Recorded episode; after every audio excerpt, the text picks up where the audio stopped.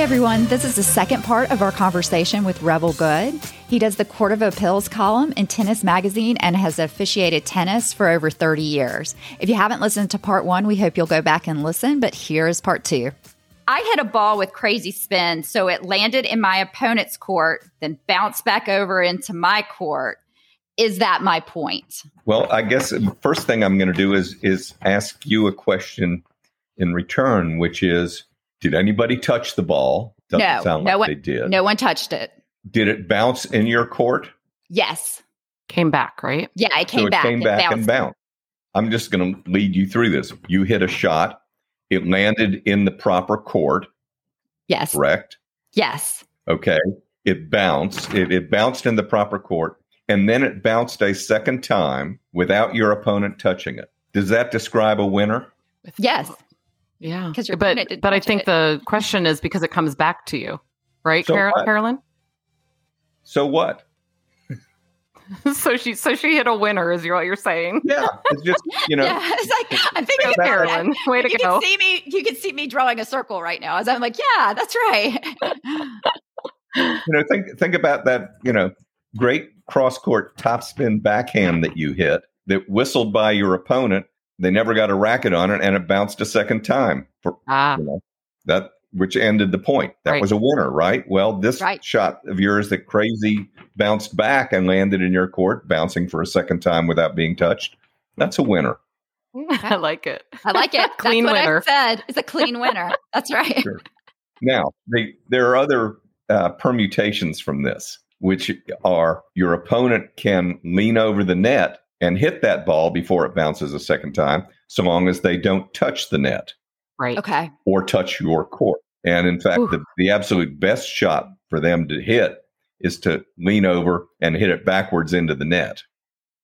Right. Oh, Because You yeah. that couldn't makes get it to it at all. impossible. Yeah.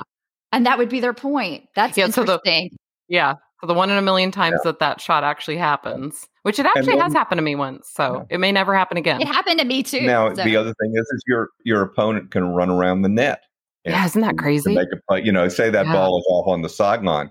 You know, the opponent can run around the net to to play it, so long as they don't touch the net or they don't touch your court. I see people do that like down the like they're going down the line, but they really end up going around the pole of Oh, the- you know hitting the a net shot around the pole. Yeah. which logically you would think that's out of bounds, but I know that's a legal shot, and I see it happen all Sure the it is. time, and it's actually Yeah. very uh, obviously it's extremely hard to defend against because you don't expect it to happen, but it's a great shot. hmm Great. Carolyn, do you okay. want the next one? oh yes, this this actually happened. So I wanted to hear. Oh, Let me let me just Oh, go say ahead. one thing with regard to your question about the ball spinning back over the net. That some variation to that is the most popular question that comes to my column. Um, really. I, So- I only you know, answer a very few questions during in the course of a year uh, in the in the magazine, but I get hundreds of questions a year, and On that. the that one subject comprises the most of them. Yeah. Okay, so this one actually happened to me where my opponent hit a shot in doubles and my partner said, Great shot. But I was able to run and hit it back, and the opponent played it and hit it in the net. And my question was, Did they win the point because my partner said, Great shot? Or did they lose the chance to claim the point when they actually played the ball and hit it into the net? Okay, once again, we're talking about a hindrance. hmm Yes. So, first thing is is in doubles, you can speak when the ball is coming toward you. You can talk Okay. to your your partner, you know, get back or whatever it is. You're not supposed to be talking when the ball is going going toward your opponent. Now, in your s- in this situation, we haven't violated anything with this because the ball is coming toward you. You've yelled out, your partner's yelled, "Great shot!" But then you're able to get a racket on it. Good for you. You've hit it back. What did your opponents do? They played a shot. Played it. Okay. Were your opponents hindered? Maybe, but they didn't say anything. They Right. actually played one it. Of, one of the the bedrocks of the of hindrance in the code is in order to claim a hindrance, you must stop play. Okay. Right. And then there's another part where we say you don't get two chances. So if you yelled out, you- if your partner yelled out, great shot, and you got to it and hit it back, and your opponent simply caught the shot and went, that's our point, Right. you would lose. It was an intentional, the, the yelling great shot was an intentional act. hmm Right. So you would lose the point because it was an intentional hindrance. I'm That's- giggling It makes- because now. I feel like half my game is a hindrance. like everything that happens to me on the court is a hindrance only because of my skill level. That's why Mm. I'm giggling about all this. but, to, but to show you a difference, let's say you screamed out because a bee stung you, Okay. okay, and your opponent stopped play. That point would be replayed because it was an unintentional hindrance. Your s- your screaming out when you got stung was was unintentional. Unintentional. Okay. But speaking to your partner or making a, a call or yelling something is an Right. intentional act. Otherwise, That sounds Okay. good. Okay, so I'm sure n- I feel like the more we ask these the more they're they should be obvious, but I'm going to ask it anyway. Is it a let if your opponent's racket falls out of her hand? no.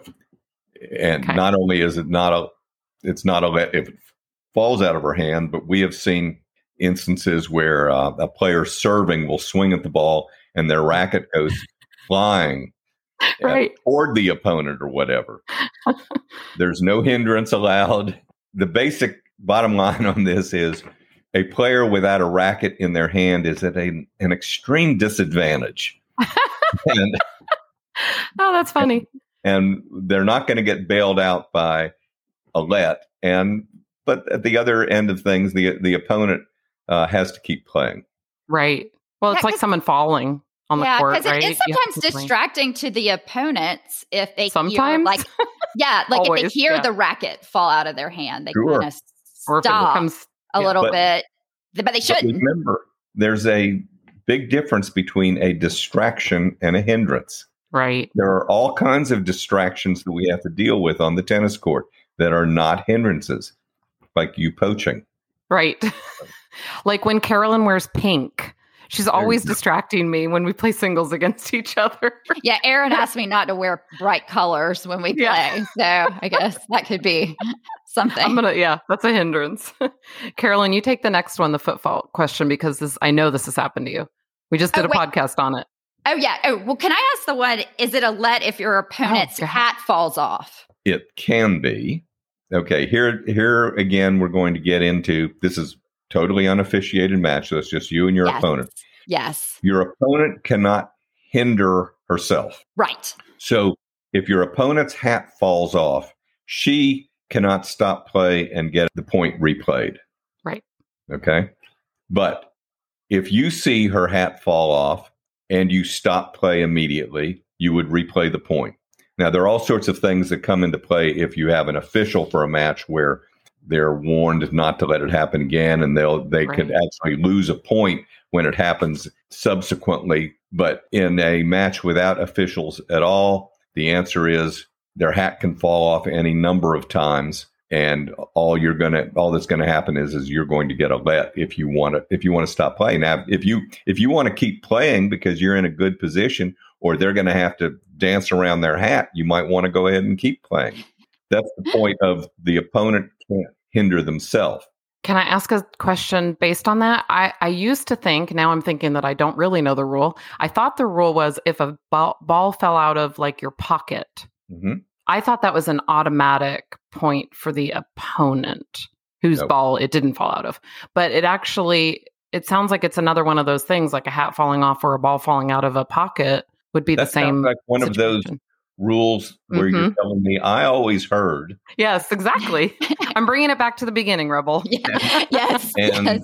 no. ball falling out of pocket is in it falls into the same category as hat coming off Okay. during a point. So no. Good to know. Now I'll go into some weird stuff like you know if that ball falls out of your pocket and rolls into the net, you'd lose the point because if anything you're wearing or carrying ends up touching the net during a point, you'll lose the point.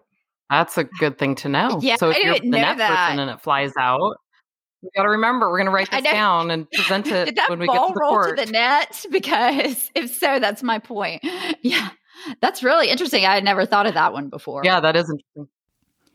Thanks again to Rebel for coming on the podcast. We have one more episode where he discusses when you call let versus claim the point and an item in the code he disagrees with.